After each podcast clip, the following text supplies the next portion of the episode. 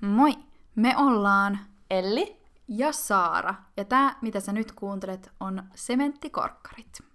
Ja siis tän alemmaksi tää meidän kyykkyviini ei voi enää mennä. Nyt ollaan kyyketty jo niin kuin miinustasolle, koska Ellin oli tarkoitus käydä alkossa hakemassa meille pullo viiniä, koska mä olin töissä, mutta alko ei ollutkaan enää auki. Miten niin pääskää käymään? Aivan. Joten nyt te ostettiin kaupasta viiniä ja mennään tällä. Plus, me ollaan molemmat tosi väsyneitä, joten tämä jakso tulee todennäköisesti olemaan tosi levoton. Et nyt jos hiekkaa on päätynyt jonnekin väärään paikkaan tai herne johonkin rakoseen tässä naaman ympärillä, niin tuota, kannattaa lopettaa. Ihan siis suorilta. Tähän väliin mä voisin mainita, että mulla on siis koira täällä asunnossa. Jos täältä kuuluu tassujen tipitystä taustalta, niin se on sitten hän. Jeps, eli sä voit nyt kertoa tästä meidän tämän päivän jaksosta. Joo, tänään me tehdään jotain vähän erilaista. Ja te voitte sitten kertoa, että vihaatteko te tätä. Vai jos te tykkäätte, niin me voidaan sitten yrittää tota, tehdä lisääkin. Mutta tänään me tehdään silleen, että me puhutaan samasta keissistä ja meillä on yhteiset muistiinpanot. Ja mä aloitan tämän. Eli tänään me puhutaan Bhagwan Sri Rajneeshista ja Rajneesh-liikkeestä, tai myöhemmin tunnettu myös Oshona. Ja Bhagwan siis tunnetaan Oshona. Joo, nämä molemmat tunnetaan myös Oshona. Jep. No niin, aloita vaan. Joo, mä aloitan. Eli siis tästä Bhagwan Sri Rajneeshista on tehty myös dokumenttisarja Netflixiin, jonka nimi on Wild Wild Country. Mä oon itse asiassa kattonut sen. Se oli tosi hyvä. Suositellaan. Joo, siihen kuuluu kuusi tunnin pituista jaksoa, ja tosiaan Saara on sen kattonut. Mä suunnittelen katsovani sen. Mä en... siis mäkin ajattelin, että mä katon tän uudelleen, koska siis se, se dokkari aloitetaan sillä, että tässä on semmoisia asioita, mitä sä et vois kuvitella, että ne on totta, mutta se, se fucked up osuus siinä onkin, että ne on totta. Joten tässä on paljon kaikkea. Joo, tässä on paljon. Ja sen takia me päätettiinkin, että me tehdään tää nyt niinku yhdessä. Yhdessä, niin. Tää on niin laaja. Joo. Mutta mä aloitan tästä Rajneeshin lapsuudesta ja teinivuosista. Ja Rajneesh siis syntyy vielä brittien vallan alla olevassa Intiassa 11. joulukuuta 1931. Ja Rajneeshilla oli 11 sisarusta, joista tämä Rajneesh oli sitten vanhin, ja se asui sen isovanhempien kanssa seitsemänvuotiaaksi asti, ilmeisesti ihan vain koska se oli mukavampaa. Ja tämä Rajneesh on myöhemmin sanonut, että se aika, joka se asui se isovanhemmilla, niin vaikutti tosi paljon sen kehitykseen. Ja esimerkiksi tämä Rajneeshin isoäiti antoi sille tosi paljon vapautta, eikä sen tarttunut esimerkiksi käydä koulussa ollenkaan. Wow. Mutta sitten kun tämä Rajneesh täytti seitsemän, niin sen isoisä kuoli ja se muutti asumaan sen perheen kanssa. Ja se on myös myöhemmin sanonut, että sen isoisän kuolema ja sitten myöhemmin teininä, ö, 15-vuotiaana, niin sen tyttöystävän kuolema on vaikuttanut tosi paljon siihen, että miten Rajneesh koki kuoleman. Mm. Ja ihan varmasti siis niinku vaikuttikin. Tai siis kuitenkin tässä vaiheessa se on niinku teini-ikäinen, se on Ja se on, ollut, se, se on ollut lapsi, kun sen isoisä on kuollut, että ei seitsemänvuotias todennäköisesti vielä ihan tajuu, Joo, mitä ei. se on. Ei, ja sitten kun se on 15, niin sitten sen ensimmäinen tyttöystävä kuoli. Voi ei, ihan kamala. Apua. Joo. Ei, ei saa sauraa, mutta siis ihan kammottavaa. On. Jos Mä en voi edes kuvitella. tyttöystävä. Mä en seurustelisi varmaan enää ikinä. En mä voi edes kuvitella, että Niin. miltä se tuntuisi. Mutta tosiaan myöhemmin teiniässä, niin se sitten meni myös kouluun. ja ilmeisesti se oli siellä tosi tosi lahjakas ja älykäs, mutta kans tosi kapinallinen oppilas. Että se sai muun muassa mainetta siitä, kuinka se koulussa jo loisti johtoa hahmona, mutta sitten se alkoi myös samoihin aikoihin niin kritisoimaan tosi paljon perinteistä uskontoa ja osoittaa kiinnostusta muun muassa joogaa ja meditaatioon ja okultteihin ja hypnoosiin ja paastaamiseen ja sellaisiin, mitkä ei sitten ihan niinku natsannut näiden kouluhenkilökunnan kanssa. Hetken aikaa tähän samaan aikaan, kun Rajneesh kävi koulua, niin se kuului kahteen eri intialaiseen nationalistiseen liikkeeseen. Ja näissä molemmissa oli tosi kova kuri, mikä ei ihan sitten natsannut Rajneeshille. Tullaan varmaan huomaamaan tämän jakson aikana. Kyllä. Tänä omalla tavalla... Ei. Joo. Puhutaan tästä sitten myöhemmin. Ja esimerkiksi nämä nationalistisen liikkeiden niin nämä vahvat ideologiat, niin ne ei oikein sopinut niin Rashnishin omiin mm. ideologioihin myöskään. Mm. Että se sitten lensi niistä molemmista pihalle. Oi. Joo. sitten me päästään Rashnishin yliopistovuosiin. Ja siis 1951, niin 19-vuotias Rajneesh aloittaa opinnot Hitkarinin yliopistossa, jossa sillä tulee sitten sen ohjaajan tai opettajan kanssa tosi paljon ristiriitoja. Ai, mä jotenkin ajattelen, että siellä tulee suhde. Ei. Tosi paljon ristiriitoja. Ne Joo. ei tykännyt toisistaan. Ja tämän takia sitä Rajneeshia pyritään lähteä tästä yliopistosta. Muakin aina. Sillä Joo. please. Sä et nyt kuulu tänne. Ole hyvä ja poistu. No, Rajneesh vaihtaa sitten DN Janein yliopistoon tässä samassa kaupungissa. Ja siellä se opiskelee filosofiaa. Ja täällä DN Janein yliopistossa niin tämän Rajneeshin ei tarvinnut osallistua tunneille ollenkaan. Mä en löytänyt tähän mitään muuta syytä kuin se, vaan että se opettajat ei vaan halunnut sitä sinne, koska sillä oli tosi paljon mielipiteitä. Eli sä oot käytännössä niinku opiskelija yliopistossa, mutta sä et voi käydä millään luennolla. Niin mä ymmärsin, että ne opettajat siis vaan oli silleen, että joo, ei sun tarvitse tulla. Eli siis vähän niin kuin Suomessa, että saisit valistoon, että sä saat jotain tukia. Joo. Et se kävi niissä tota, tenteissä ja ilmeisesti se loisti niissä, mutta se ei käynyt tunneilla. Joo. Ja tää sitten antoi Rajnishille paljon vapaa-aikaa, jonka aikana se kävi töissä paikallisella lehdellä. Ja sitten se alkoi myös pitämään julkisia puheita niin tämmöisessä vuosittaisessa Sarvadharma Sammelassa. Nämä nimet on oikein... Nyt ei saa pilkata meitä tästä. Me Ei. yritetään parhaamme. Nämä nimet on vaan kamalia. Mä katsoin joka ikisen näistä niin Google-käänteistä, että miten nämä pitäisi lausua. Ja mä en silti osaa. Mm. Mutta okei. Okay. Ja siis vapaasti suomennettuna tämä Sarvadharma Samela tarkoittaa kaikkien uskojen tapaamista. Ja tämä on siis vapaasti suomennettu englannista, johon se luultavasti oli kans aika vapaasti suomennettu. Ei kun siis käännetty. Vapaasti suomennettu, joo. Tämä tota, tota, tapaamista niin järjesti se sama yhteisö, johon Rajneesh oli syntynyt ja johon sen perhe kuului. Joo. Uh, Rajneesh jatkoi näistä tapaamispuhumistaan niin, tota, vuosittain 1968 asti. Tänä aikana Rajneeshin vanhemmat alkaa painostaa sitä enemmän ja enemmän naimisiin, mutta se ei suostu menemään. Ja 21-vuotiaana Rajneesh koki omien sanojensa mukaan hengellisen valaistumisen, kun se istui tämmöisen puun alla, niin Banvartalin puutarhassa. Hei, kuka muu on saanut sen valaistumisen? sinne? Gandhi. Joo, Gandhi, niin. Sehän sai... Mutta eikö tää ollut jotenkin sellainen, että tää oli vähän sellainen wannabe Gandhi? Joo, ja sitten myöhemmin se on myös tosi paljon kritisoinut Gandia. Että tota, Mm. joo ja ei. No joo. Uh, Sitten kun Rajneesh valmistuu tästä Dian Janein yliopistosta 1955, niin se vaihtaa toiseen kouluun, jossa sitten valmistuu filosofian maisteriksi. Okay. Ja ta- pian tämän valmistumisen jälkeen niin Rajneesh alkaa opettamaan filosofiaa yliopistossa, mutta tämäkään ei sitten kestä kauaa, koska pian sitä Rajneeshia pyydetään jättämään työnsä, koska tämä koulun varakansleri oli huolestunut tämän Rajneeshin vaikutuksesta niin oppilaiden moraaleihin ja uskontoon ja character, eli niin Hahmoon. hahmoon. Kyllä. Siis tästä on nyt selkeästi oltu tosi huolissaan. Ja sitten, okei, okay, anteeksi, että mä palaan nyt takas tähän, mutta kol- tää on nyt kuitenkin, eletään 50-lukua. 50-luvun Intia. Ja siellä ollaan jopa huolestuneita. Joo, kyllä vaan. Niin kuin ihan oikeesti. Joo. That's a lot.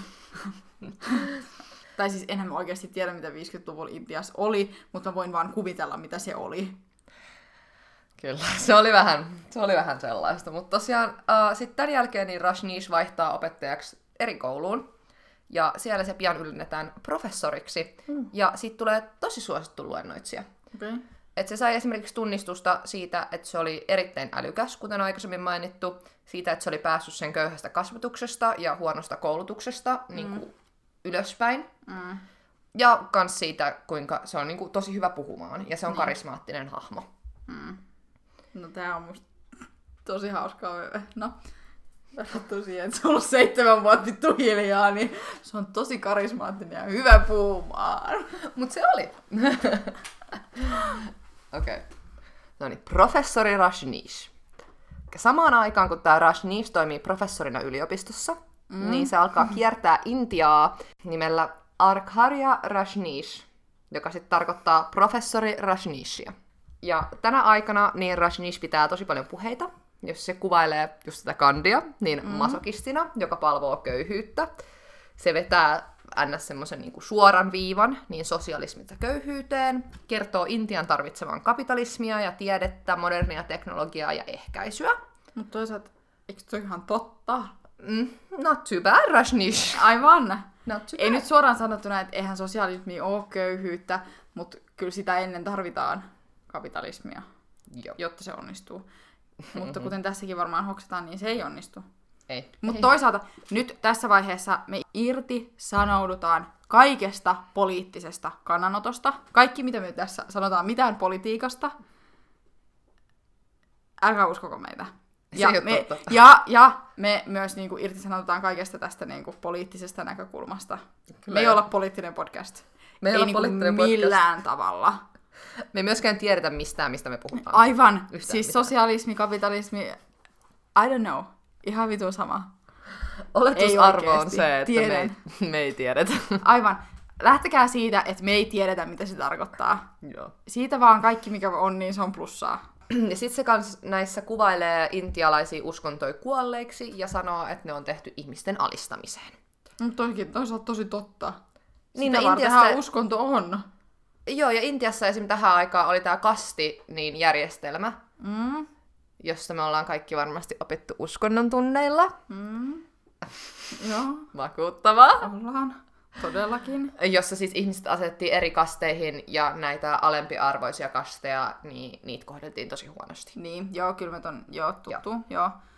No, nämä ajatukset sitten teki tosi kontroversiaalisen hahmon, mutta jotkut kuitenkin koki, että Rajneesh oli oikeassa ja alkoi seurata näitä tämän opetuksia. Mm. Mä toisaalta, mulla on tosi ristiriitainen kuva tästä. Eli siis kutsuu tätä henkilöä Rajneeshiksi, ja mä taas kutsun sitä Oshoksi, koska sitä käytetään enemmän tuossa Netflixin siinä dokkarissa.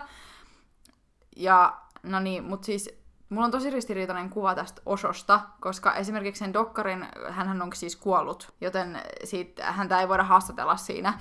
Niin mulle tulee jotenkin tosi ristiriitainen kuva siitä. Sellainen, että, se, että sillä on oikeasti tosi hyviä ajatuksia, vaikka just toikin, että, niinku, että, että Intia tarvii kapitalismia. Joo, se tarvii sitä. Ehkäisy, Ehkäisy, todellakin. teknologia, Teknologia, kaikki tämmöiset. Niin Intia tarvii sitä. Ja varsinkin tuolla 50-luvulla todellakin tarvitsi. Niin sillä, että sillä on selkeästi hyviä ajatuksia, mutta sitten, että koska se on johtanut johonkin tämmöiseen, niin siitä mä en sitten taas tiedä. Mutta toisaalta sitten tullaan myös eri seikkoihin, mihin me palataan tässä Joo. jaksossa myöhemmin, että niin. Sillä oli tosi paljon hyviä ajatuksia, sillä oli tosi paljon huonoja ajatuksia. Mm. Ylipäätään sillä oli paljon mielipiteitä ja ajatuksia. niin. No, näistä tulee sitten nämä Rajneeshin ensimmäiset seuraajat, ja ne antaa tälle lahjoituksia, ja sitten vastapalkaksi niin Rajneesh tarjoaa tämmöisiä yksityisiä tapaamisia, joissa sitten auttaa näitä sen seuraajia hengellisessä kasvussa ja niinku päivittäisessä mm. elämässä. Ja etenkin tähän aikaan, niin tämä oli tosi yleinen käytäntö tämmöisten hengellisten niinku johtajien kanssa, että hänen yleisönsä antaa rahaa, ja sitten vastapalkaksi niin tämä johtaja tarjoaa heille hengellisiä ohjeita. Tai ihmeparantumisia. Joo, mutta tämä oli siis niinku, täysin normaali. Tässä ei ollut vielä mitään outoa. Mm. Joo. Ja sitten tota, 1962 niin Rajneesh alkaa pitämään 3-10 päivän meditaatioleirejä. Ja ensimmäiset tämmöiset Rajneeshia tukevat keskukset niin avautuu. Ja ihan vapaasti suomennettuna taas, niin tämä on tämmöinen elämänherätysliikkeeksi kutsutaan tätä aluksi. Joo, kuulostaa tosi hyvältä. Kyllä joo. Kelpaisi itsellekin tommonen joku... Elämänherätysliike. Älä tommonen elämänherätysliike kymmeneksi päiväksi, niin yes please. Saanko sitä suoraan suoneen? Joko? 66, niin Rajneesh eroaa työstään professorina täällä yliopistolla. Goodbye, professori Rajneesh. Miksi tää se, se on selkeästi kovasti yrittänyt, mutta sit, se on, sit kun se on vihdoin päässyt, niin sit se heti eroaa. No siis se johtuu taas siitä, että se piti semmoisen kontroversiaalisen puhekiertueen, jonka jälkeen sitä pyydettiin eroamaan. Niin. Mm. Joo, tämmönen- Taaskin tää, että siis erosko hän vai pyydettiinkö häntä poistumaan, niin mm, joo. Tämä on tämmöinen siis yleinen tota, tapahtuma Rajneeshin elämässä. Häntä ei potkita pois kuitenkaan mistään. Nämä on aina tämmöisiä, että tätä pyydetään. Vähän niin kuin kehotetaan, että hei, nyt kuule, kannattais. Joo, nämä on aina tämmöisiä pyyntöjä, että voisitko vaihtaa koulua tai voisitko erota virastasi tai... Mun, miksi mulla ei ikinä oltu jossain yläasteessa, että hei nyt, Saara, kannattaisiko sun? Tuolla on muitakin kouluja. Joo. Olisi ehkä päässyt helpommin. Samaan aikaan niin Rajneesh aletaan tuntemaan intialaisessa mediassa tämmöisenä seksiguruna. Mm, wow. Oh. Sehän on siis kirjoittanut pari kamasutraakin mun mielestä. Tai jonkun oman seksikirjanhan se, se on ku- kirjoittanut. Joo. Googlettanut meinasin sanoa. Paljon ajatuksia. Joo. Eri asioista vielä. Vähän kapitalismia ja sosialismia ja sitten on vähän seksi, seksikirjaa ja muuta. Mm. Öö, Tämä siis tämä seksiguru-nimitys niin johtuu siitä, että kun 68 niin Rajneesh julkaisee sellaiset puheet, joissa se siis kritisoi niin kuin hindujohtajia ja puhuu tästä ehkäisystä ja mm. vapaasta seksistä, niin kuin erityisesti avioliiton ulkopuolisesta seksistä niin kuin positiivisesti ja näin. Mm. Että nämä sitten hänelle antaa tämmöisen seksiguru-nimityksen. Hän on ollut aikansa edellä. Hän on ollut aikaansa edelleen. Mm-hmm. Tässä me taas tullaan siihen, että sillä on paljon ajatuksia, jotka mm. niinku kuvastaa nykyaikaista liberaalia ajattelutapaa. Niin, mutta niin kuin, nythän enemmän ja enemmän puhutaan vaikka avoimesta suhteesta, koska esim. silloin, kun me oltiin vaikka yli 15-16-vuotiaita, niin ei kukaan puhunut meille mitään mistään avoimista suhteista. Mutta nykyään ei niin, eikä se ollut mikään juttu, mutta nyt enemmän ja enemmän vaan kuulee siitä, että on niin kuin avoimia suhteita. To- toimii varmasti jollekin, mutta henkot en pysty siihen, tai en pystyisi siihen. En mäkään henkilökohtaisesti, mutta siis varmasti on siis Varmasti erittäin niille, toimiva. varmasti niille, ketkä niinku oikeasti kokee, että se on heille hyväksi, tai että he tykkäävät siitä muodosta tai mistä tahansa, niin varmasti on hyvä, mutta itselle ei. Joo, ei. Mut, siis tämä Rajneeshin vapaa seksi liittyy myös erityisesti siihen niin kuin avioliiton ulkopuoliseen mm. seksiin, koska tähän aikaan samoin Samoin kuin oli itse naimisissa. Rajneesh ei ollut naimisissa. ei, vaan siis pointti on niin kuin ennen avioliittoa mm. tapahtuvaan seksiin. niin. koska tota, tähän aikaan Intiassa ja siis Euroopassa ja ihan kaikkialla niin mm. oli niinku semmoinen käsitys, että ennen avioliittoa niin ei voi harrastaa seksiä. Mm. Mikä on vieläkin joillekin käsityksenä. Mm. Mutta Käyttäkää ehkäisyä. kunhan käytte ehkäisyä. Turvaseksi. Ja. Mitä Rashnis myös kannatti. Mm, kyllä. Okei. Okay. Tää on hyvä äijä. Tosi hyvä äijä. Ei, ei, ei, ei, ei, hetkinen. Okei, okay, sitten 69. Niin Rajneesh puhuu toisessa tämmöisessä maailman hindukonferenssissa, joka on siis tämmöinen maailmanlaajuinen konferenssi, jossa puhuu niin kuin, tosi paljon hinduuskonnon ed- johtajia ja edustajia niin kuin, ympäri maailmaa. Mm. Ja Rajneesh kutsutaan tänne puhumaan, mutta sitten taas täällä konferenssissa niin se aiheuttaa jälleen kerran kaaosta. Yllätyinkö? En. En, kun se kritisoi niin muun muassa tätä hinduuskontoa. Ja siitä esimerkiksi niin naisten ja just näiden alempien kastien edustajien kohtelua, niin se vertaa eläinten kohteluun. Ja sitten se kuvailee, että Braham-kastia, eli niin kuin opettajia ja pappia mm. ja uskonnoitsija ja uskonnon suojelijoita ja tällaisia, mm. niin itsekkäiksi ja omaa etuaan ajattelevisiksi kusipäiksi. Okei. niin kuin vapaasti taas lainattuna. Ihan siis tosi hyvä. Kyllä joo. Että hänet siis kutsutaan tänne maailman hindukonferenssiin puhumaan, tota, jossa hän sit, paskaa hindulaisuudesta. kyllä, ja hän, hän käyttää tämän tilaisuuden tällä tavalla. Todellakin. Siis ihan siis... Minä voisin tehdä jotain tuollaista. Okei, okay, mutta Saara, haluatko No niin. sitten jatkaa? Eli selkeästi Osho on saanut niin paljon vihaa niskaansa, että hänen on pakko muuttaa Mumbaihin 70-luvulla. Se ihan niin kuin 1970. Ja tämä tapahtuu hänen sihteerinsä Laksmi Kuruvan avulla. En aio sanoa tuota toista nimeä. Tää karsi. Joo, okei. Okay, Mä googlasin tämänkin. Ja tämä Laksmi oli Rajneeshin ensimmäinen seuraaja kautta oppilas, joka sitten niinku usko näihin sen opetuksiin ja halusi olla mukana tässä hänen touhussaan. Joo, mä en ihan löytänyt, että miten tätä niinku kuvailis Niin. niin. näitä tämän seuraajia, että mä sitten aloin kutsun näitä myöhemmin seuraajiksi, mutta äh, tämä Rajneesh itse nimitti niitä vähän niinku opetuslapsikseen. Niin, mutta siis myöhemmin mä en muista, että miksi niitä sanottiin siellä kylässä. Koska niillä oli joku, näillä oli joku ihan niinku oma nimikin, mutta mä en muista enää, että mikä se oli. Siitä on hetki, kun mä oon katsonut sen dokkarin. Ja siis Ellihan on tehnyt nämä kaikki muistiinpanot, eli hän on tehnyt tämän researchin, ja mä olen katsonut vaan sitten sen dokkarin aikaa Mm, sitten. Jolloin tää, sitten tämän jälkeen tämä hänen sihteeri myös vaihtoi nimensä. Ma Yoga Lakshmi oli hänen uusi nimensä. Lakshmi tuli rikkaasta, tosi, tosi rikkaasta perheestä ja se myös keräsi rahaa Osolle, jotta se voisi lopettaa tämän matkustelemisen ja asettua asumaan tonne Mumbaihin. Joo. Koska tässä vaiheessa Osho oli kiertänyt eri paikoissa just puhujana, Mm, että se oli matkustellut tosi paljon. mm. Öö, Mumbaissa Osho kerää ensimmäisen ryhmän näitä kannattajiaan, eli oppilaitaan tai Joo. mitä lietä. Miten me nyt halutaankaan heitä Sanotaan nyt kutsua? vaikka vaik seuraajat. Sanotaan niin. Sovitaan Seuraajat. näin. Sovitaan näin. Seuraajat. Öö, nämä oppilaat, vittu.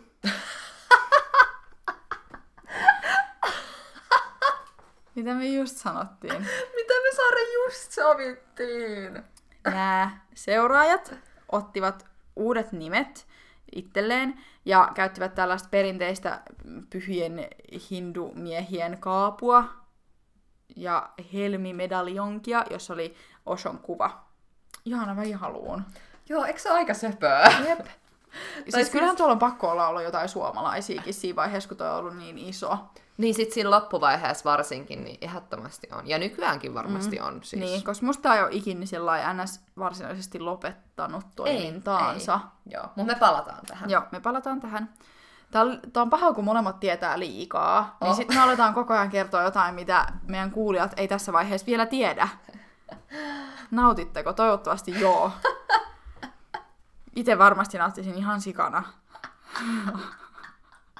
Mä kyllä ihmettelen, että miten joku kuuntelee tätä.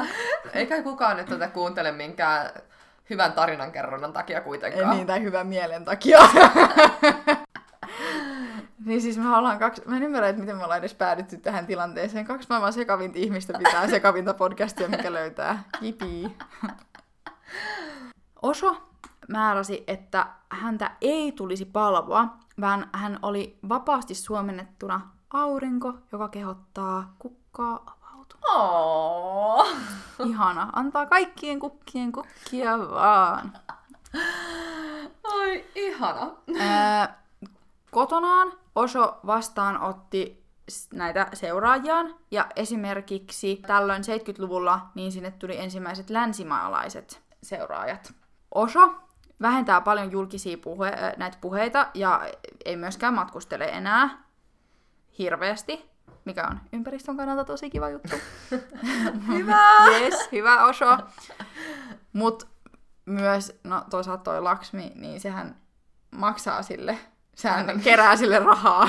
niin kyllä mäkin nyt, jos joku olisi sillä että älä lähde Italiaan ja maksaa mulle tonnin siitä, niin okei, en lähde. Niin jos joku tarjoaisi mulle semmoisen ilmaisen niinku, nukkumispaikan ja kaikki mun ruuat Älä. ja sit mulla olisi tämmönen niinku, joukko ihmisiä, jotka olisi sitä mieltä, että Haluais vaan seurata mua ja palvoa mua, niin ja yes. kaikki mun tota, sanat niinku, on laki, niin en mäkään Yes, tiedä, please. miksi mä en matkustamaan mihinkään. yes, please. Joo, mä olisin ihan hyvä täällä. Jep.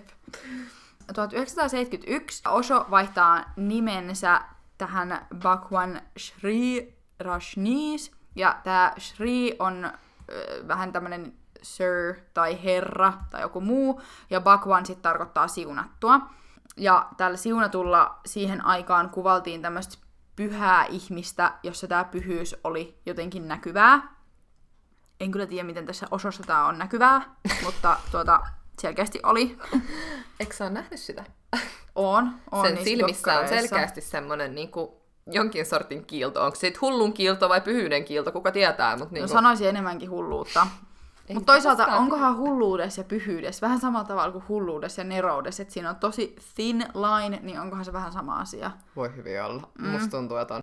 Tähän väliin tämmönen hauska välikommentti, että mä googlasin, mitä tämä Bhagwan Sri Rajneesh siis tarkoittaa. Mm? ja öö, mä löysin, että siis näin niinku suoraan suomennettuna, niin se tarkoittaa Herra, Herra Rajneesh. Okei.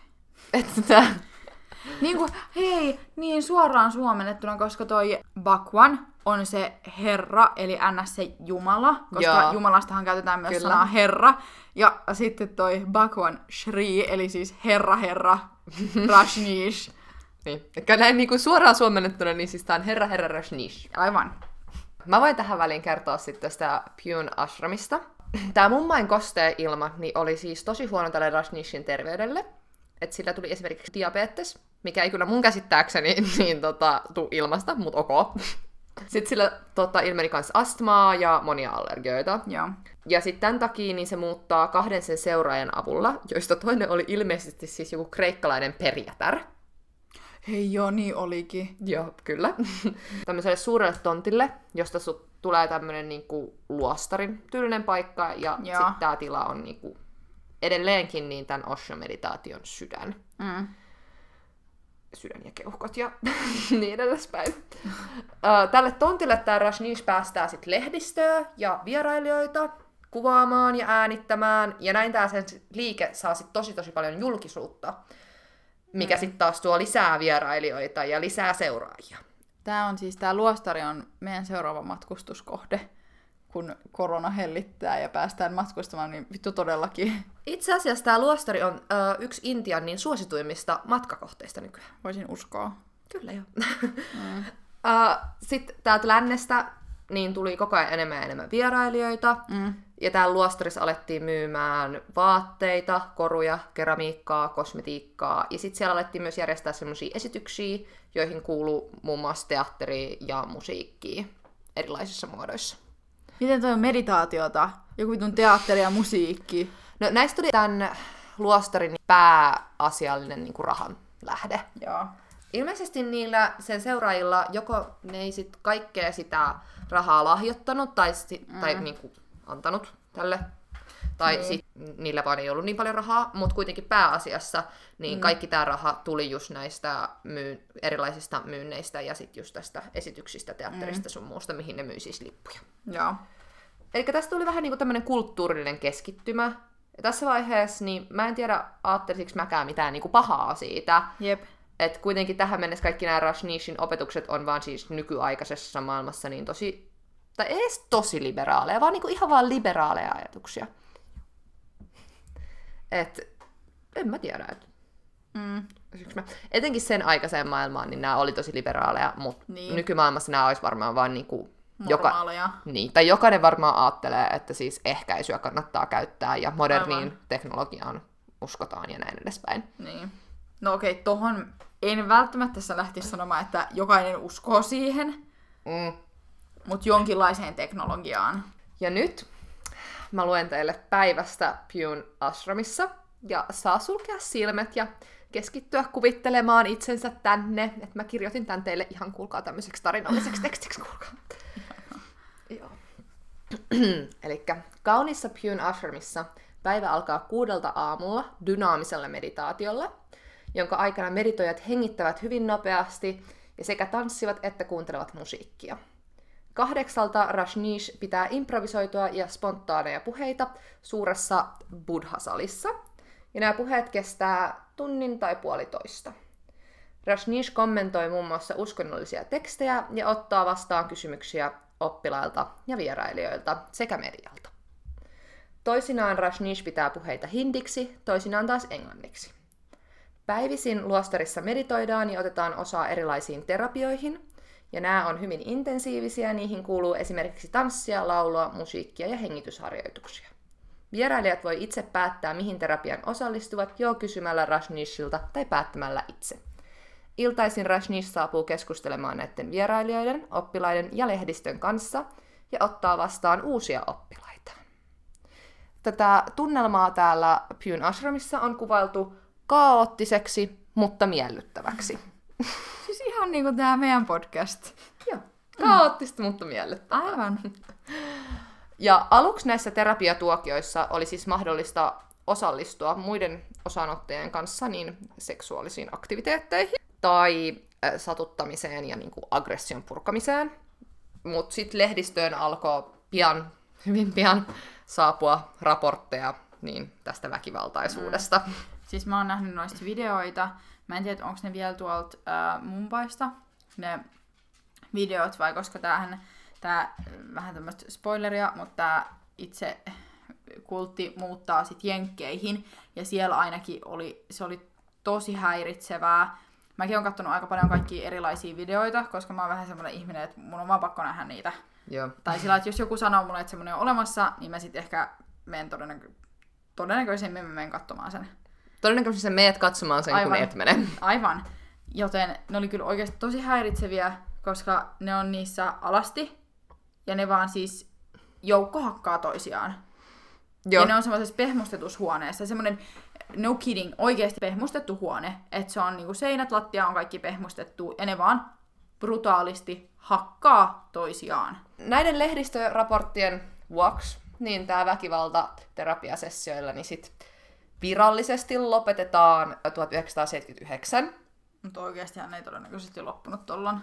Joo. Mutta ainakaan nämä niin kun random vierailijat ei, Ei päässeet sinne. Sit, niin. Mutta tämähän on musta, sen takia toi oli musta tosi hyvä se dokkari, koska ne on kuvannut sieltä tosi paljon. Mm. Sieltä on tosi paljon kuvamateriaalia. Oi ja sitten ne on just sellaista aitoa kuvamateriaalia, vaikka noista terapioista ja kaikesta tollasesta. Mikä on tosi mielenkiintoista, koska se on hirveän harvinaista kulteissa, että niinku ulkopuoliset pääsee edes katsomaan, millaista siellä on, saatika sitten niinku kuvata ja Mutta äänittää. tässä vaiheessahan se ei ollut kultti. Siinä vaiheessa, kun niitä on kuvattu, Niin. niin, niin sehän on tehty salaa. Niin, no joo. Mutta tässä vaiheessa niin Rashnishhan itse on kutsunut tätä lehdistöä kuvaamaan Niin. ja äänittämään tätä niinku, toimintaa täällä. Mm. Just, että se saisi lisää julkisuutta. Näitä meditaatiotekniikoita niin mm. Rashni keksi lopulta yli sata. Ja moniin kuuluu tanssia ja vapaamuotoista liikkumista, juhlimista, semmoista hyräilemistä ja laulamista sekä sitten tosi paljon hengitysharjoituksia. Ja se painotti näissä meditaatioissa erityisesti just sitä niinku vapaata liikkumista mm. ja sellaista niinku, ns. semmoista juhlintaa. Joo. Ja yksi näistä oli mun mielestä tosi mielenkiintoinen, koska sen tarkoitus oli siis, ekaksi naurettiin kolme tuntia päivässä yksi viikko. Sitten seuraavana viikkona niin itkettiin kolme tuntia päivässä. Ja sitten kolmantena viikossa niin oltiin hiljaa kolme tuntia päivässä. Sitten nämä oppilaat, jotka valmistu tämän kuukausien meditaation ja terapiasessioiden jälkeen, niin sai sitten mahdollisuuden työskennellä täällä ashramissa, eli Joo. tässä luostarissa. Ja nämä työt oli tosi raskaita, ruumiillisia, täysin palkattomia. Mm. Ja nämä valvojat niin oli tahallaan ö, epäkohteleita ja niinku raakoja. Joo. Ja sitten tarkoituksena oli niinku tarjota mahdollisuuksia itsensä tutkimiselle. Ja monet näistä oppilaista olikin sitten niinku vuosikaupalla töissä Mm. ihan omasta vapaasta tahdostaan, Niin. omien sanojensa mukaan ainakin. Valitettavasti monella näistä oppilaista oli myös huumeongelmia, mikä saattaa olla osa syy siihen, minkä takia ne oli vuosikausia siellä töissä. Aivan. Ja sitten liikkeellä oli myös huhuja, että monen läntisen oppilaan jääminen niin kuin Intiaan niin olisi rahoitettu huumeilla ja sitten prostituutiolla. Ja Rajneesh itse olisi antanut siunauksensa niin näille toimille. Mm. Tuossa Dokkarissa kanssa sanotaan siinä, tällä yksi nainen kertoo, että hän on tullut just, mä en muista, että mistä hän tuli, mutta ei ole niinku intialainen alun perin, Mm. vaan että on tullut just tyylillä jostain länsimaasta. Joo. Niin hän just kertoi, että heidän, heidän perheessä oli niinku paljon ongelmia ja kaikkea tällaista, ja he tuli tonne koko perheenä. Joo. Ja jäi tonne myös koko perheenä. Joo. Ja tämä nainen on ollut ihan sitten loppuun asti tuolla. No sit näistä raporteista johtuen, niin välit hallituksen kanssa niin alkaa kiristyä tosi paljon. Mm. Tää-. Eihän oikeasti, kun alkaa tulee raportteja kaikista väkivaltaisuuksista ja murtuneista käsistä ja muusta, niin välit alkaa kiristyä hallituksen kanssa pikkasen. Mutta Pyun Ashram on siis tässä vaiheessa niin ihan liian pieni tälle sen nopealle kasvulle. Ja nämä Rajneeshin oppilaat niin alkaa kiivaasti etsiä uutta tonttia, mutta hallitus ei sit anna heille rakennuslupaa yhtään mihinkään, mitä ne löytää. Jännä. Joo. Nämä myös alkaa kieltää visoja niin sellaisilta vierailijoilta, joiden matkakohteissa on tämä Pyun Ashram. Okei. Joo. Kiva.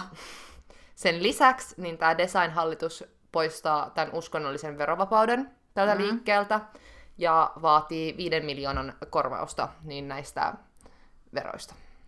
Kuulostaa ihan Suomelta. Ei, Kyllä. Edes tämä 60-luvulla Rajneeshia kannattanut Indira Gandhi, niin ei sit palata tätä uskonnollista verovapautta tälle liikkeelle päästyään taas valtaa. Eli käytännössä niin kuin kaikki nämä tiet tänne hallitukseen niin on blokattu. Joo. No sitten 1980 toukokuussa niin Rajneesh yritetään tappaa, Oh wow. kun se pitää puhetta. Ja tää, mun mielestä siis tämä syy tälle tappoyritykselle on jotenkin koominen. Joo. Koska tämä äh, iskun yrittäjä Villa Tupe, niin se kertoi myöhemmin, että se yritti tappaa tämän Rajneeshin, koska se uskoi, että Rajneesh oli eh, CIAn agentti. Wow. Että joo. No sitten 1981 mennessä niin täällä Pyun Ashramissa on 30 000 vierailijaa per vuosi. Ja suurin osa näistä vierailijoista on eurooppalaisia ja amerikkalaisia. Joo. Ja monet näistä katsojista kautta vierailijoista niin alkaa huomaa tässä Rajneeshin puheissa niin kuin muutoksia. Että ne oli alun perinkin ollut tosi semmosia rentoja ja vitsipainotteisia. Ihan niin kuin meidän podcast. Aivan. Siis meissä on tosi paljon samaa. Pitäisikö huolestua? En mä tiedä. En mä usko. Nyt näissä puheissa on siis aiempaa enemmän vitsejä. Ö, osa näistä vitseistä on siis tämmöisiä likaisia vitsejä. Mm. Ja sitten osa taas on niinku etnisiä ja rasistisia vitsejä. Oli sellaiset ihan niin kuin meidän, mutta siihen me ei olla vielä menty. Ei, eikä mennäkään. Joo, ei. Toinen, mihin me ei ikinä mennä, niin me ei käsitellä ikinä rikoksia, missä jotenkin kaltoin kohdellaan, kaltoin kohdellaan eläimiä. Ei. Se on asia, mihin me ei mennä. Mä voin vitsailla kuolleista vauvoista ja tommosista, mutta mä en voi vitsailla kuolleista eläimistä. Meillä on erikoinen moraalinen kompassi, mutta se Kyllä. on olemassa. Se on olemassa. Uskokaa tai älkää, meillä on se. Joo. no sit 15 vuoden niin puheiden jälkeen niin tämä Rajneesh niin vetäytyy tämmöiselle julkiselle hiljaisuudelle. Ja tämmöinen kuin Ma Anand Sheila niin korpaa tämän Ma Yoga Laxmin paikan Rajneeshin sihteerinä. Ja Saara, ole hyvä No niin. jatka. Eli nyt on taas meikäläisen vuoro. Tää Sheila.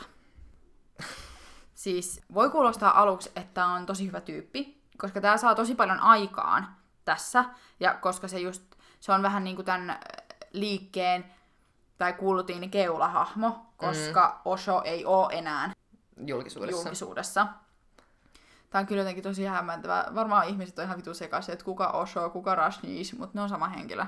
Joo. Ja joo, niin. Me- Me... Rajneesh on vaan jotenkin niin inhottava sanoa, niin Osho on helpompi. Mä uskon tähän vakaasti, että tää Sheila on tämän pahan alkuja juuri. Joo, siitä on joskus, jotkut on kuvaillutkin sitä semmoiseksi niinku pure evil, Joo. eli niinku pelkkää pahuutta. Joo, ja siis se on, mun mielestä se on tosi kaksinaamainen. Mm. Sheilan ideasta tämä koko Rajneesh, nyt ei puhuta tästä henkilöstä pelkästään, vaan koko tästä kultista. Tämä on Joo. tosi hämmentävää, koska sitä kulttia kutsutaan itseään, niin kuin itsessään Rajneeshiksi, mutta myös tämän kultin johtajan nimi on Rajneesh, ja siitä käytetään tässä sekaisin. Joo, ja molempia kutsutaan myös Oshoksi. Aivan. Joten tämä on Tosi fucking weird hämmentävä. shit oikeasti. Mutta kuitenkin.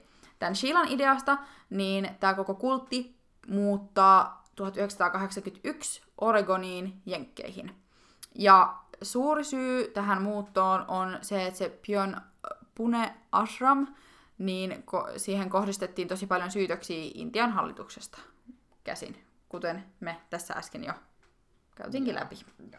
Plus sitten siellä alkaa varmaan vähän tila loppumaan. Alkaa pikkuhiljaa jo tila loppumaan täällä. Ja kun niillä ei ole nyt mahdollisuuksia sit rakentaa Aivan. mitkään Intiaa. Uutta. Ne, mm, Mutta mikäli mä oon ymmärtänyt, niin se kuitenkin tonne Ashramiin, Pyun, Pune Ashramiin on myös jäänyt paljon jengiä. Että kaikki ei mm. lähtenyt jenkkeihin. ei joo, ei. No, Oso saapuu jenkkeihin turistivisalla lääketieteellisten syiden varjolla ja asettuu kuukausiksi tontille, joka on rakennettu hänen opetustensa mukaan New Jerseyin. Joo. Toinen syy tähän muuttoon oli se, että Osho vaivaa erilaiset sairaudet, Ja tämä Laksmi, eli hänen entinen mm, sihteerinsä, ei ollut kykeneväinen löytämään Intiasta sopivia hoitotarpeita, ja tämä Sheila sitten päätti ottaa ohjat omiin käsiinsä ja auttoi tätä Oshoa väärentämään syyt siihen muuttoon, että se pääsee muuttaa jenkkeihin. Eli just vaan tyyli kusetti sinne, että Intiassa ei ole tarpeeksi niin kuin resursseja siihen, että tätä Oshoa voitaisiin hoitaa, tai että sairaalat ei ole tarpeeksi kliinisiä ja ei ole semmoisia välineitä ja mahdollisia mm. leikkauksia ei voida suorittaa. Joo. No, Osho antaa Sheilalle 1981 asianajajan oikeudet ja 1982 poistaa kaikki rajoitukset. Eli käytännössä täällä Sheilalla on nyt niinku... Kaikki valta. Niin. Tai se voi tehdä mitä vaan. Niin, Oshon puolesta. Niin. Tai... Se on vähän niinku sen jo holhoja. Niin. Mm. No, 1981 Sheilan mies John Shelfer ostaa lähes 6 miljoonan arvoisen tontin Oregonista, ja tämä nimettiin Rancho Rashnish. Osho muuttaa tontille samana vuonna, ja jo alkuun etenkin lähellä asuva yhteisö suhtautuu tähän tosi vihamielisesti. Mm. Ja tämä siis, missä tämä tontti sijaitsi, niin se oli semmoisessa ihan minikylässä, jos asu alle sata ihmistä. Siellä oli tyyli yksi kauppa ja joku posti. Siinä se. Kova. Ja mm, jos mä en väärin muista, niin siellä asui yli joku 42 ihmistä. Oh my god. Joten nämä on oikeasti, kun tämä saakeli Rashnisit on muuttanut sinne, niin ne on selkeästi näkynyt siellä. Niin, ne on, ne on pistänyt silmään. Koska mun mielestä tässä vaiheessa näillä oli jo se, että kaikkien näiden Rashnisien tuli käyttää pelkästään punaisia vaatteita. No, olisiko ne ollut oransseja? No punaisen oransseja. Joo, Musta se oli jotain se, mutta kuitenkin, että niillä oli tämmöinen tietty väri, punainen tai oranssi, ja sitten heidän täytyy pukeutua pelkästään niihin. Joo. Ja muutenkin niinku, niitä varmaan tässä vaiheessa on käytännössä siellä melkein yhtä paljon ainakin kuin näitä itse asukkaita kylässä. Olihan niitä jo paljon enemmän. Niin, eli ne yli tuplaa niin. tämän niin kuin määrän täällä. Et ei ihmekään, että alkaa pistää vähän silmää. Jep. Vuoden sisään Rashnis ja tämän seuraajat on haastettu oikeuteen useita kertoja, erityisesti maan käytön vuoksi. Ja tämä paikallinen yhteisö uskoi, että jatkuvasti vaihtuvat suunnitelmat tontin käytön suhteen olivat vähintäänkin epäilyttäviä. Missä ne oli oikeassa? Joo, ja siis tällä Rashnishilla on tämmöinen niinku tapa ilmeisesti niin vaan niinku ärsyttää kaikkia. Hän on selkeästi tosi provosoiva. Joo, et se ei niinku oikein kellekään taida sopia. Jep. Mut siis se, mihin nämä pääsee sitten tuolla, mm, tää niin kun, et siellä oli oikeasti kaikki siellä kaupung- siis kaupungissa. Ja myöhemminkin, no okei, okay, kohta päästään tähän. Öö, nämä Rancho Rajneeshin asukkaat päättävät äänestyksen perusteella, että tästä täytyisi tulla oma kaupunki. Rajni Puram. Kova. Joten siitä sitä niin mäkin niin. haluan muuttaa. Joo, siis ihan vitu ehdottomasti. Olen jo menossa. Aivan vitu hyvältä idealta. Tämä totta kai kiristää välejä tämän paikallisen väestön kanssa niin kuin entisestään, ja Eikä. yhteisö aloittaa vetomuksen ja kieltää, jonka niin kuin, tarkoituksena on kieltää rakennustontilla. Just. ja Oregonin hallitus on myös aika mukana tässä, koska se hyväksyy useita lakeja, joiden tarkoituksena on hidastaa tai estää tämän Rashnis Puramin rakennus. Ja siis mun käsittääkseni tähän väliin vaan, mm. että siis nämä oli ihan oikeasti tämmöisiä lakeja, ne ei edes yrittänyt niinku olla hienovaraisia siitä, vaan siis nämä oli just tämmöisiä lakeja, jotka kohdistu vaan ja ainoastaan niin tähän Rashnish-puramiin, tai olisi voinut kohdistua. Niin. Et siis ne ei edes yrittänyt olla sit hienovaraisia, ne oli mm. ihan selkeästi vaan silleen aahelna. Mutta selkeästi nämä lait ja kiellot niin ei auttanut, koska siitä sitten tuli loppujen lopuksi ihan oikea kaupunki. Mm. Mm. Rashnis Puramia syytetään muun muassa paikallisen agrikulttuurisen yhteisön vaarantamisesta ja yleisen turvallisuuden vaarantamisesta. Ja tässä itse asiassa tällainen fun fact, niin tämä kanssa siitä dokkarista. Mm. Kauhean mä nyt spoilaan tämän koko dokkarin, mutta toisaalta jos te kuuntelette nämä meidän, tämän meidän jakson, niin se on vähän niin kuin spoilattu. Mutta siinä on, totta ole kai, niin kuin, siinä on totta kai paljon yksityiskohtaisemmin, ja onhan se paljon mielenkiintoisempaa kuulla se ihmiseltä, joka on oikeasti ollut siellä, kuin meiltä. Eiks, tää voisi päteä niinku ihan mikä vaan. Et mikä vaan on mielenkiintoisempaa kuulla ihan keltä vaan, paitsi meiltä. No, mut kuitenkin. Niin näillähän oli näillä Rajneeshilaisilla, niin heillähän oli ihan omia semmosia poliisipartioita, jotka kiersi tuolla kylässä just et tuoden niinku turvallisuutta ja äh, näin, koska nämä oli myös, en nyt sanoisi, että aggressiivisia, tämä valtaväestö, ketkä sitten asu siellä kylässä ihan alun perin, niin mä en tiedä, että oliko se niinku aggressiivisia, mutta kuitenkin, että heillä kiersi poliisipartioita siellä kylissä. Oho. Plus jo, jossakin vaiheessa, koska nämä Rajneeshit halusi tosi paljon vaikutusvaltaa tässä kylässä ja tässä, öö, tässä osavaltiossa, niin he myös keräs eri puolelta, mä en muista, että oliko se eri puolilta Oregonia vai eri puolilta Jenkkejä, mun mielestä eri puolilta Oregonia, mm. niin ne keräs ihan vaan siis joitakin random ihmisiä, jotka näytti kodittomilta ja tällaisilta näin, ja tarjosi heille kotia ja sitä, että he voi asua siellä, mutta heidän täytyy äänestää tätä Rajneeshin ehdokasta. Mä en tiennyt tästä. Joo, tää oli niinku, ja tässä mä olin ihan sellainen että aluksi, että voi ei, että ihanaa, että, niinku, että he tarjoaa kodin ja kaiken tämmöisen ihmisille, joilla ei välttämättä oo sitä, että mm. tosi kiva, mutta sen jälkeen, kun nämä äänestykset oli ohi, niin he vaan kirjaimellisesti potki heidät pihalle. Tämä oli musta jotenkin shokeraavaa, että ja tämäkin oli tämän Sheilan idea, Aha, että he käy hakemassa näitä. Ja heillä oli siis semmosia isoja bussi, niinku tyhjiä busseja, ja täydet tuli takas. Ja pelkästään sen takia, että heit voitaisiin äänestää. Ja jos mä muistan oikein, jos muistan oikein, niin mm, näillä kaikilla, ketkä olisi tuotu tonne Niin. ää, Rajneeshpuramiin, niin heillä ei ollut nukkumapaikkoja, eikä ollut niinku, ruokaa tai muuta.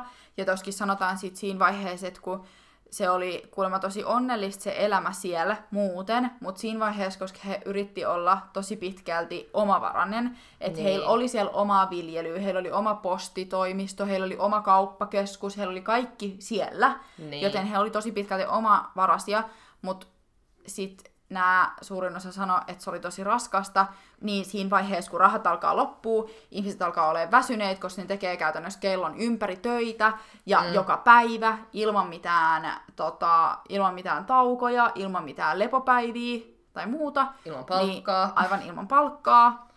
Niin siinä vaiheessa varmasti alkaa kyllästyttää. No joo, kyllä. Mua alkaa kyllästyttää töissä, vaikka mä saan siitä palkkaa.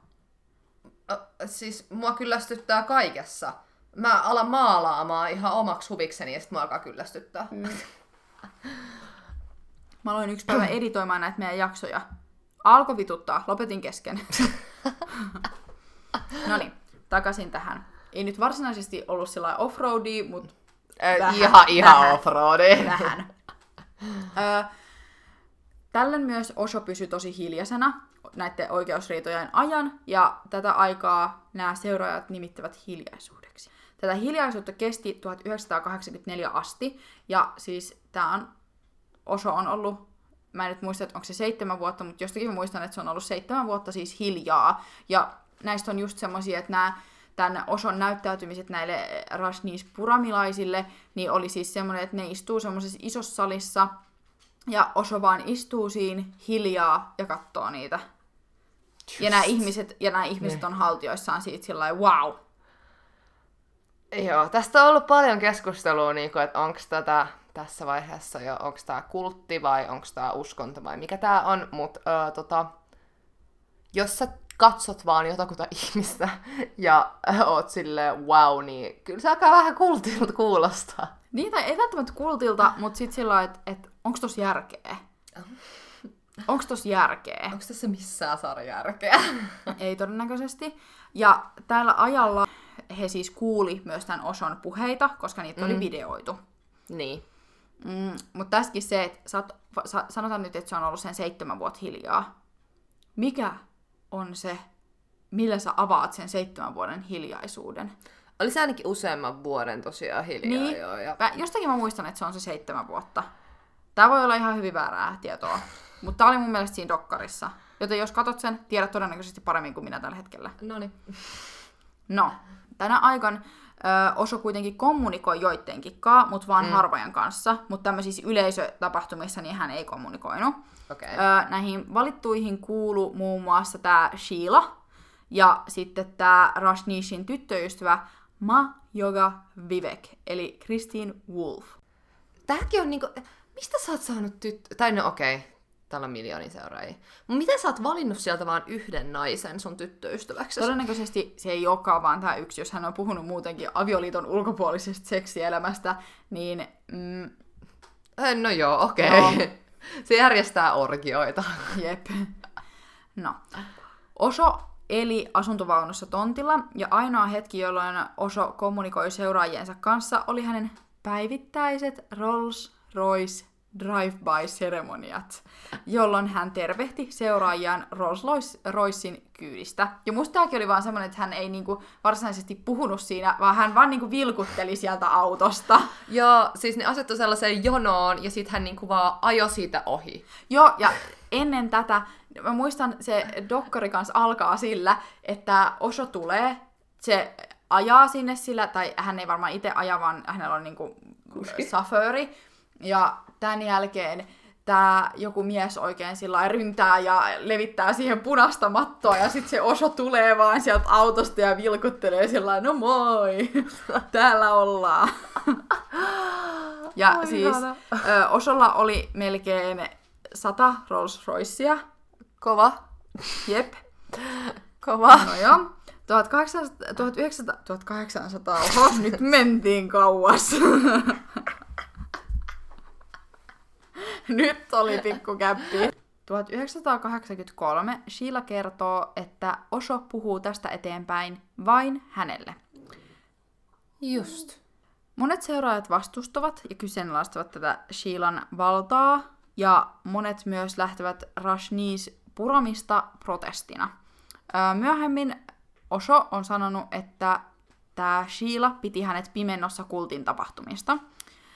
Öö, Osho nimitettiin uskonnon pääksi.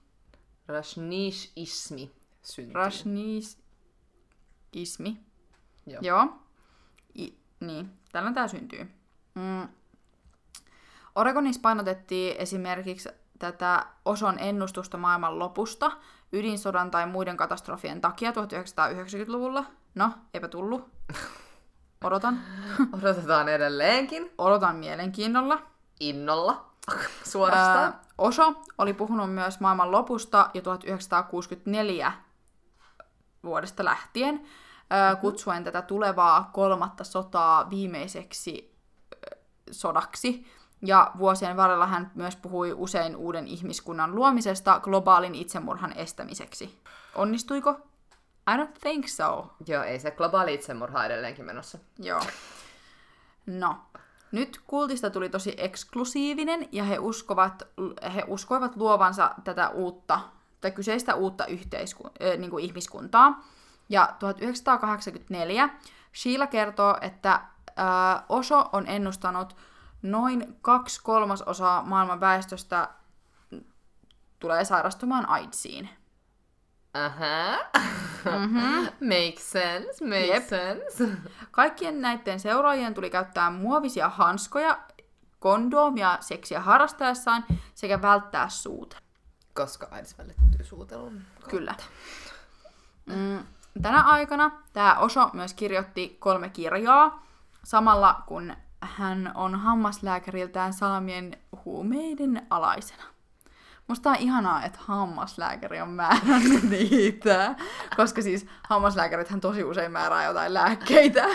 Joo, ja siis mä luin, että ne oli jotain semmosia niinku horse tranquilizers, eli niinku hevos tainnuttimia, mm. tai hevosiin menevää rauhoittavia. Ne oli niinku oikeasti siis vahvoja huumeita, Niin. mitä tämä hammaslääkäri tälle määräs.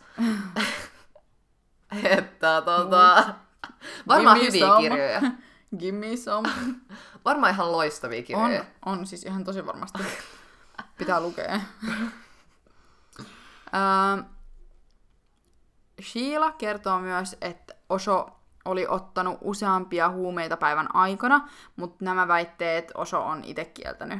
Et toisaalta mä uskon siihen, että Osho on voinut olla ihan vaan siis hullu. Mm, mm, niin. Ihan ilman niitä huumeitakin, koska tämä... Mm, kiva, kun mä koko ajan puhun siitä dokkarista, mutta tästä dokkarista hoksaa, että se Sheila oli tosi kontrolloiva. Se oli tosi kontrolloiva käytännössä kaiken suhteen, että mitä tapahtui. Ja Joo. se oli vähän niin kuin ajan tasalla kaikessa ja halusi vähän myös niin. kontrolloida sitä kaikkea, mitä tapahtuu. Joten toi voi myös ihan hyvin olla semmoinen Sheilan oma tapa kontrolloida sitä, että hän voisi pysyä siinä vallan kahvassa. Ja toisaalta tässä vaiheessa, niin onko sillä enää mitään väliä, että paljonko huumeita sä otat, kun siis se oli käytännössä jo niistä, mitä se hammaslääkäri sille määräsi, mitkä on niinku todennettu, että hän niinku niin. otti niitä, niin. niin se oli niistä jo ihan sekaisin. Jep. Et, et, mitä väliä, että ottiko se siihen sitten vielä jotain niin. valiumia ja muuta tämmöistä, mitä se Sheila sitten väitti, että se otti. Mm. No, tässä vaiheessa tämä kultti on ihan valtava ja siihen kuuluu kolme suurempaa ja useita pienempiä osia. Joten siis en yhtään ihmettele, että täällä ei oikeasti olisi ollut yhtään suomalaista. Joo, ei luultavasti siellä oli ainakin muutama suomalainen. Niin. Olisi kiva kohdata nämä. näillä osilla oli erilaisia tehtäviä, muun muassa uskonnollinen johto, varojen hoito, sijoittaminen sekä Rashni's Modern Car Collection Trust, jonka tehtävänä oli siis hankkia ja vuokrata Rolls-Royceja. Siis mikä tällä jätkällä on nimenomaan tämän Rolls Roycen kaa? Miksi se on Porsche? Niin, Miksi se on Jaguari? Muu. Niin, en Miksi tiedä. se on Rolls Royce? Eikä hän tykkäsi niistä. Niin, toisaalta en mä mm. valittaisi, jos mä saisin yhdenkin Rolls Royce. Jep. No joo. 1984 Oso puhuu julkisesti ensimmäistä kertaa vuosiin. Ennen tätä Oso on pitkään kannattanut sitä, että Sheila puhuu hänen puolestaan, mutta 1984 Oso julistaa kirkon hänen kirkokseen, ei Sheilan, ja varoittaa läheisiään Sheilan mustasukkaisuudesta. Musta on hauskaa, että se puhuu tästä hänen hommastaan kirkkona. Joo, et ilmeisesti se niinku ihan jossakin tapaamisessa, näiden seuraajien yhteisessä mm. tapaamisessa, niin se oli just, tämä on mun kirkkoni, ei Sheilan, ja mä mm. johdan tätä hommaa. Mm. Kun sitten taas myöhemminhän se on monta kertaa sanonut, että tämä ei ollut kirkko, että tämä niin. ei ole uskonto. Niin. Niin tosi jännä. Tämä elämäntapa. tosi jännää, että se niinku... Mutta toisaalta se on koko ajan huumeiden ala ja se muutenkin ihan sekasin koko jätkä. Mitä me siltä odotetaan enää? Mm. No, täällä on 84 lokakuussa Osho ottaa ohjat takaisin itselleen ja julistaa puhuvansa oman totuutensa. Mä Kas... puhun mun oman totuutensa. 85 Osho palaa pitämään päivittäisiä puheita ja tuntejaan. Öö, syksyllä 85 Sheila ja hänen perheensä lähtevät kommunista Eurooppaan yllättäen, ja Osho kuvailee Sheilaa ja tämän perhettä mediassa fasistijengiksi. Aika paha. Koska mä muistan, että toi Sheila just kertoi siitä, että hän vaan, niinku, hän vaan halusi lähteä sieltä ja että tunnelma alkoi kiristyä tätä Sheilaa kohtaan tosi pahaksi mm. siellä itse niinku, tuolla Rajneesh Puramissa, joten sitten hän halusi lähteä, ja todennäköisesti hän on edelleen sillä tiellä. Mun mielestä hän on kyllä käynyt vankilassa tässä välissä.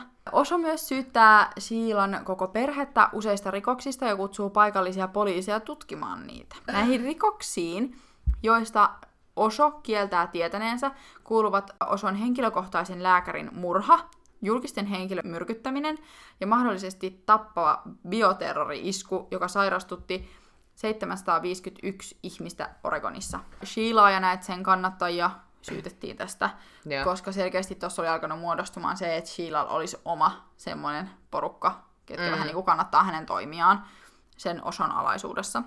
Yeah. No, Tämän tutkimuksen jälkeen Sheilaa sekä useita tämän alaisia tuomitaan kaikista näistä rikoksista. Oso myös kieltää olevansa uskonnollinen johtaja ja määrää 5000 kopiota omasta kirjastaan, jossa kuvataan Rashnis-ismiä poltettavaksi. Ja nämä siis poltetaan siellä itse Rashnis-puramissa. Tässä on taas tämä, että niinku nyt se kieltää olevansa uskonnollinen johtaja, mutta aikaisemmin se sanoi, että tämä on minun niin. kirkkoni ja minä johdan tätä kirkkoa. Jep. Joten siis nyt make up your mind. Joo. No. Osho sanoi määränneensä kirjojen polttamisen poistaakseen viimeiset jäljet Sheilasta, jonka kaavut poltettiin myös roviolla. Oi, Tää oli nyt niinku dramaattista. big deal. No, sitten tästä bioterrori-iskusta ja näistä muista syytteistä. Joo. Iskua, josta Oso syytti Sheilaa, ajatellaan USAn ensimmäisenä bioterrori-isku. Ja tämä isku, tässä iskussa käytettiin salmonellaa. Oso sanoi olleensa täysin eristäytynyt ja täysin tietämätön iskusta, kunnes Sheila ja tämän jengi, eli alaiset ja perhe, lähtivät ja muut seuraajat kertoivat Osolle tapauksesta. Monet on myöhemmin spekuloinut, että Sheilaa olisi käytetty sellaisena hyvänä syntipukkina vaan tälle iskulle, Niin. mm, mikä on ehkä ihan mahdollista. Mahdollista. Mutta toisaalta tässähän on tämä, mun mielestä jonkinlaisen bioterrori-iskun ne oli tehnyt, mutta sitten, no en mene puhumaan, kun en muista ihan tarkalleen. Kattokaa se dok- dokkari, ihan oikeasti. Se nyt on tullut tässä pari kertaa ilmi, kattokaa se, jos vähänkään kiinnostaa. Joo. Kattokaa se dokkari. Jep. Mitään pidä, pitävää todistetta ei kuitenkaan siitä ole, että oli, Oso olisi tiennyt tästä iskusta, ja niin, joten sitä ei ole löydetty ikinä. Niin. Kun mm. jossakin mun mielestä siis, tai siis niinku, että ihmiset tietysti spekuloi just sitä, että tätä Sheilaa olisi käytetty tämmöisellä syntipukkina, Niin, mut sit just se, että niinku, et mitään ei sit voida todistaa, että se olisi niinku niin. tiennyt siitä. Sheila on myöhemmin tuonut esiin nauhoitteita, jolla Oso myöntää, että jos kirkko slash kultti, tai tämä mikä nyt onkaan, tässä vaiheessa en enää tiedä, niin. niin haluaa pysyä Oregonissa, heidän tulee murhata ihmisiä. Ja tällä nauhalla myös Oso sanoo, että Hitlerillä oli hieno visio ja että se oli hyvä mies. Siis mä luin semmoisen lainauksen just mm. tältä nauhalta, ja mua alkoi ällöttää se. Siis se ihan oikeasti on siinä silleen, että joo, että minä uskon, että Hitleri, Hitler oli hyvä mies ja hänellä oli hieno visio. Tällaista en tietenkään voi sanoa julkisesti, mutta näin mä uskon, että hän ajatteli oikein. Mikä niinku... Ew. Just ew. No, äh, Sheila kertoi yrittäneensä myös murhata tämän Oson tyttöystävän ja lääkärin, koska uskoi, että ne vaaransi Oson hengen esimerkiksi huume. Joo. Jep. No, lokakuussa 85 Oso ja pieni määrä tämän mukana olleita seuraajia pidätetään. Ja syyksi sanotaan, että Oso oli maassa laittomasti, mikä voi olla ihan hyvin mahdollista. Ne turistivisat ei ole hirveän pitkäikäisiä. Niin kauas sä mm. täällä ollutkaan näistä lääketieteellisistä syistä. Aivan. Luulisin, että se lääketiede on jo vähän niinku kehittynyt siellä Intiassa. No, tämä ryhmä oli matkalla pienlentokoneeseen, josta löydettiin melkein 60 000 dollaria käteistä sekä 35 kelloa ja korua, joiden arvo oli miljoona. Mutta huom, sieltä ei ollut yhtään Rolls Roycea. Todennäköisesti Rolexi oli. Rolexi saattoi olla mukana, että toinen aivan. R. Todisteet ei ole siitä, että Oso olisi etukäteen tiennyt, että poliisit tulee pidättämään hänet. Niin. No, aluksi Oso vetoaa syyttömyyteen, mutta hyväksyy lopulta. Alfred Pleen. Joo. Tämä järjestely on semmoinen, jossa tämä syytetty voi edelleen pitää kiinni syyttömyydestään, mutta hyväksyy sen, että oikeudella on tarpeeksi todisteita tuomata tämä. Niin, eli siis nämä tekee vaan sopimuksen. Joo, siis mun mielestä Alfred Plee on sinänsä tosi mielenkiintoinen, että sitä on siis muissakin keisseissä on, mm. muissakin tosi tosi mielenkiintoisissa keisseissä, niin on just käytetty tätä Alfred Pleata. Eikä se on just silleen, että niinku, tämä syytetty, niin samanaikaisesti kun hänet voidaan tuomita tästä ja hän mm. myöntää, tai että oikeudella on todisteita niin. tuomita hänet, niin hän samanaikaisesti voi sanoa, mutta mä en kuitenkaan tehnyt sitä. Niin. Niin, tämä on mun mielestä vähän samantapainen kuin jotkut voi tehdä sopimuksen, mutta musta sopimus Joo. tehdään ihan vaan siinä vaiheessa, että jos tämä henkilö myöntää syyllisyytensä.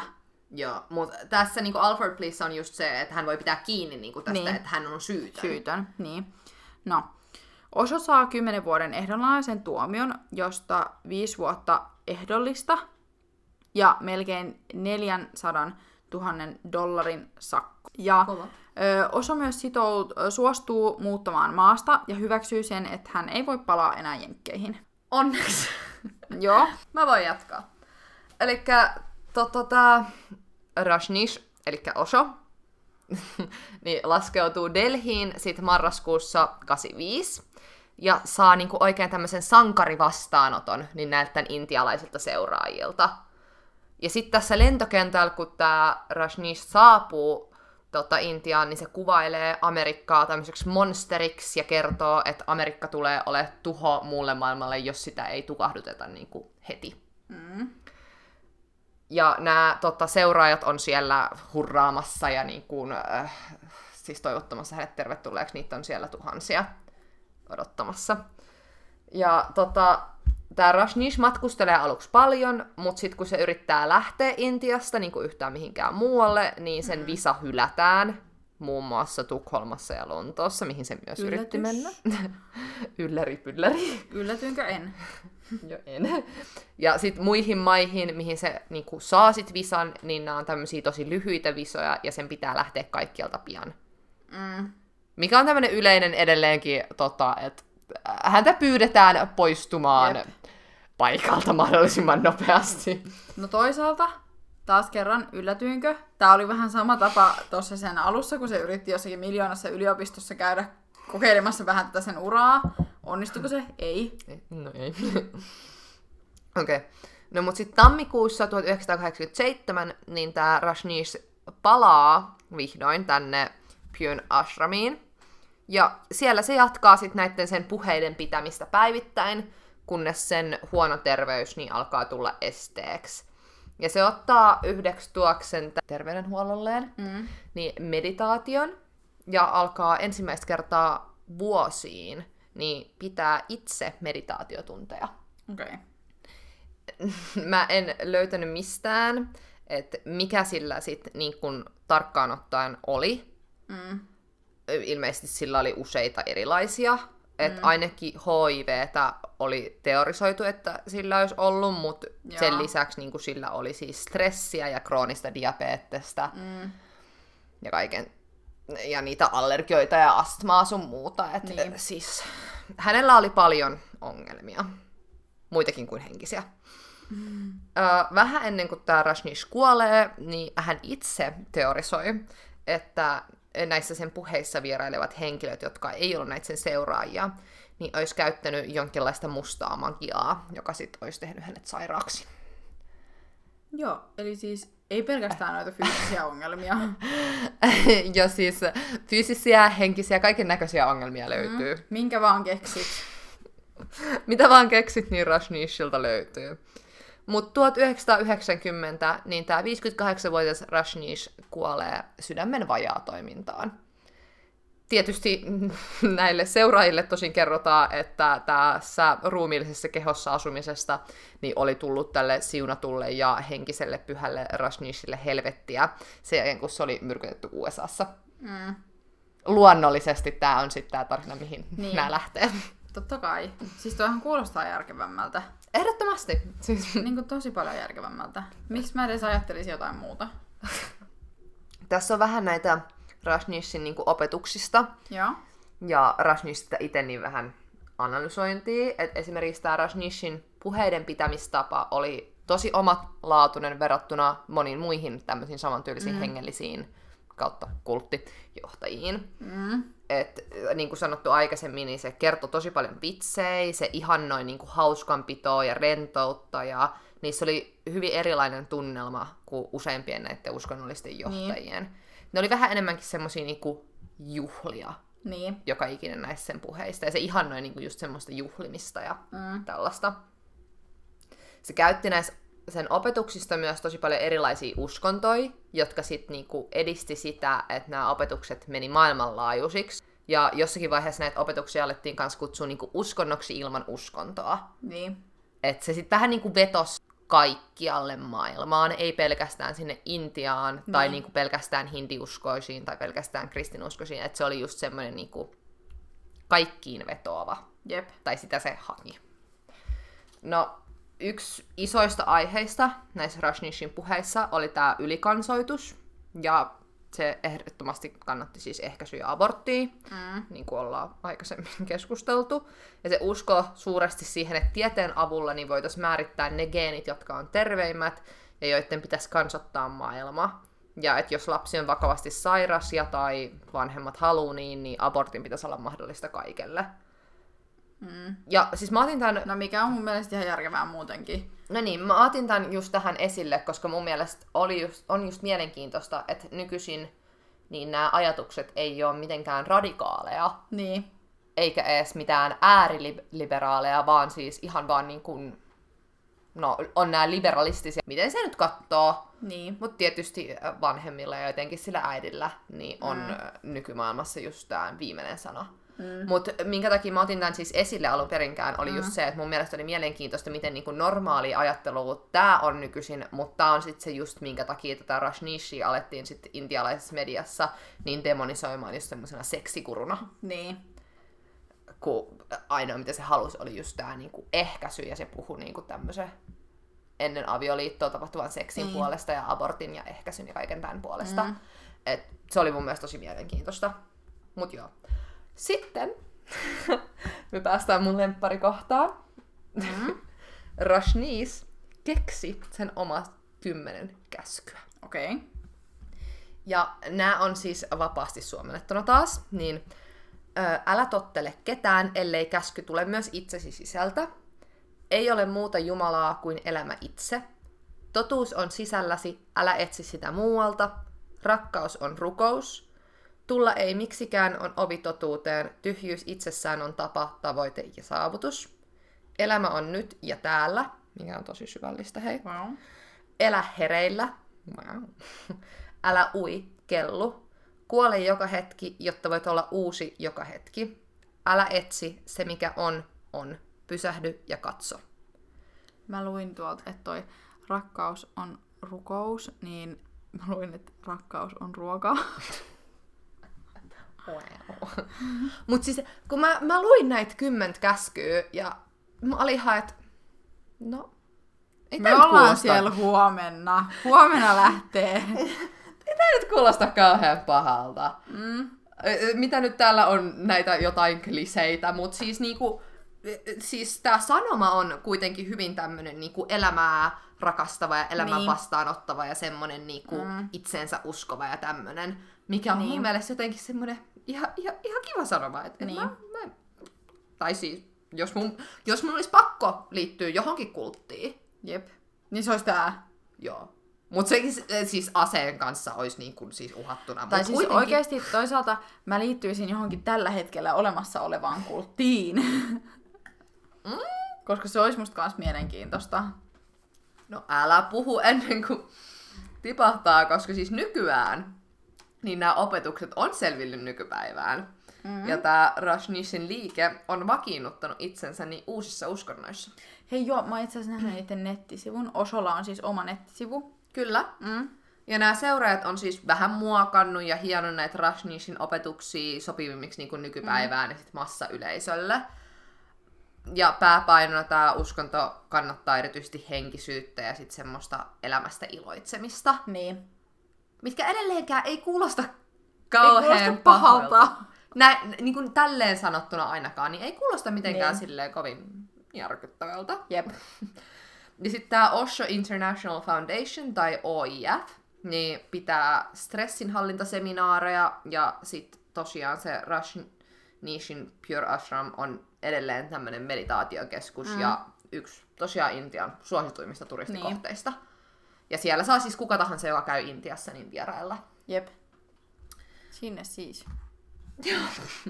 Mutta loppujen lopuksi niin on siis tosi tosi paljon eriviä mielipiteitä siitä, että oliko tämä nyt edes kultti vai oliko se uskonto vai mikä se on. Ja jotkut kommentoijat on ollut tosi vihamielisiä ja muistuttaa siitä, että niin näihin harjoitteisiin niin kuuluu paljon väkivaltaa.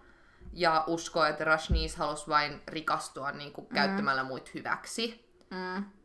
Mutta toiset taas ajattelee, että Rajneesh oli niinku henkinen johtaja ja että sen viesti elämästä olisi niinku tämä ainoa oikea tapa elää. Niin. Mutta ainoa mikä on niinku varmaa on se, että Rajneesh oli ehdottomasti niin karismaattinen johtaja ja hyvä mm. puhuja. jolla oli paljon paljon mielipiteitä Niin. hyvään ja pahaan. Mm. Ja että sillä oli suuri seuraajakunta, jossa asioita ehkä vietiin vähän liian pitkälle. Niin. Jos seuraajat lähtee toteuttaa esimerkiksi murhia, julkisuuden henkilöiden murhia, mistä me ei nyt ihan hirveästi kerrottu tässä, koska tässä oli paljon muuta mielenkiintoista, vaikka vähän niin kuin Joo. viime viikon jaksossa, niin se itse murha ei ollut se kiinnostavin asia, ja näin me koettiin myös tässä, koska se on vaan vähän niin kuin pikkuseikka tässä. Joo. Et tässä niinku tätä tarinaa ehkä vie eteenpäin just tää Rajneeshin hahmo. Niin. Ja millainen henkilö ja puhuja hän itse oli. Ja sitten tietysti tämä Sheila tulee tähän mukaan, mutta siinäkin on vielä kuitenkin taustalla on tämä Rajneesh. Niin.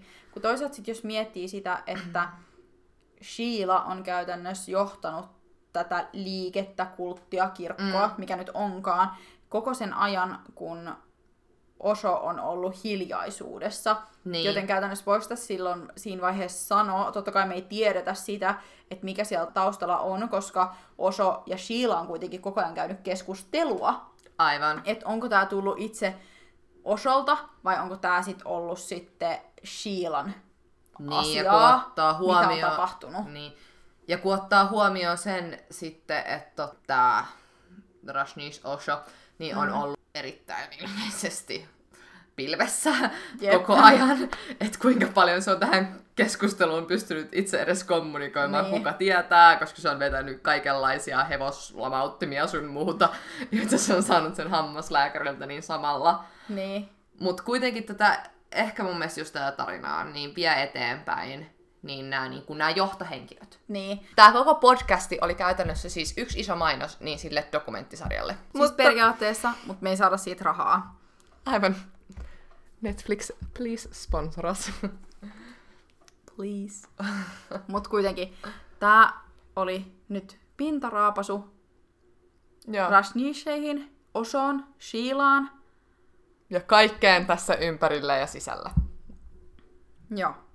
En tiedä, me ollaan True Crime podcast, että mikä tässä nyt oli se crime, mikä tapahtui. Ihan tässä rikoksia. Se Sheila oli tehnyt vaikka mitä se bioterrori-isku. Kato, mä listasin sen sinne ihan omana Niin. juttuna ihan vaan, me saadaan Mutta- tää rikos tähän mukaan. Mutta toivottavasti tykkäsitte. Ja nyt on tämän päivän kysymyksen aika. Eli, Joo. Eli tänään mä ajattelin kysyä teiltä sellaista, että jos teidän pitäisi itse keksiä 11 käsky, tai sitten yksi käsky, jonka mukaan elätte elämää, niin mikä se olisi? mikä olisi sun? Mä ottaisin varmaan oikeastaan. siis mä voisin ottaa tältä Rajneeshin listalta. Ei, mutta eikö sun pitäisi keksiä 11? Tai joku oma? No. Mutta mä ottaisin täältä siis tätä, tätä niinku tunnelmaa. Joo. Niin mun olisi varmaan joku tämmönen, niin että usko itseesi mm. ja elämään ja elämä antaa. Wow. Aika kliseinen, eikö? No jaa. Joo. No jos tuolta Osho-listalta pitäisi ottaa, niin mä kyllä oikeasti mä tykkäsin tosta kuole joka hetki, jotta voit olla uusi joka hetki. Se oli kyllä oikeasti aika hyvä. Mm-hmm. Ja sitten tää totuus on sisälläsi, älä etsi sitä muualta. aivan. Lopetan koulunkäynnit ihan siis saman tien. Mä olen valmis. Tästä No. lähtien mä teen vain omat konspiraatioteoriat. No mut okei, olin sanomassa, että pysykää koulussa, mutta toisaalta suurin osa meidän kuuntelijoista on ihan aikuisia ihmisiä, mm-hmm. joten no, te varmasti ymmärrätte pysyä koulussa. Te varmaan kävitte jo koulut. Aivan. Tai ei ole mitään vikaa opiskella nytkään. On paljon aikuisopiskelijoita. Mutta, tuota noin. Tässä oli nyt tämmönen pieni pintaraapasu tästä Rajneeshista. Olkaa hyvä, nyt Netflix auki ja katsomaan sitä dokkaria. Tulen kotiisi, jos et aukaise sitä. Ei, ei oikeasti. Vitsi. Hehe. Laillisista syistä tää oli vitsi. Jep. Mistä vitun laillisista syistä? Ei sitä koskaan tee. Joku murtautuu kuitenkin. vielä jonkun kotiin ja me ollaan siihen syypäitä. Oliks tää tässä, Saara? Joo, no entäs meidän somet? Meidät löytää somesta ja tähän kysymykseen, mikä me sulle esitettiin, niin sä voit vastata siihen meille Instagramissa, at sementtikorkkarit. Tai jos sä et omista Instagramia tai haluat vastata vähän syvällisemmin, sekin on sallittua. Meidät tavoittaa myös sähköpostista. Osoite on sementtikorkkarit at gmail.com. Ja jos tämä nyt ei ollut tarpeeksi sekava sulle, niin käyppä lukemassa se tuolta alhaalta, niin sieltä löytyy vähän selvemmin. Kiitos! Kiitos Saara, että olit mukana tässäkin jaksossa ja Aivan. kuullaan ensi jaksossa. Kuullaan ensi jaksossa. Morjens!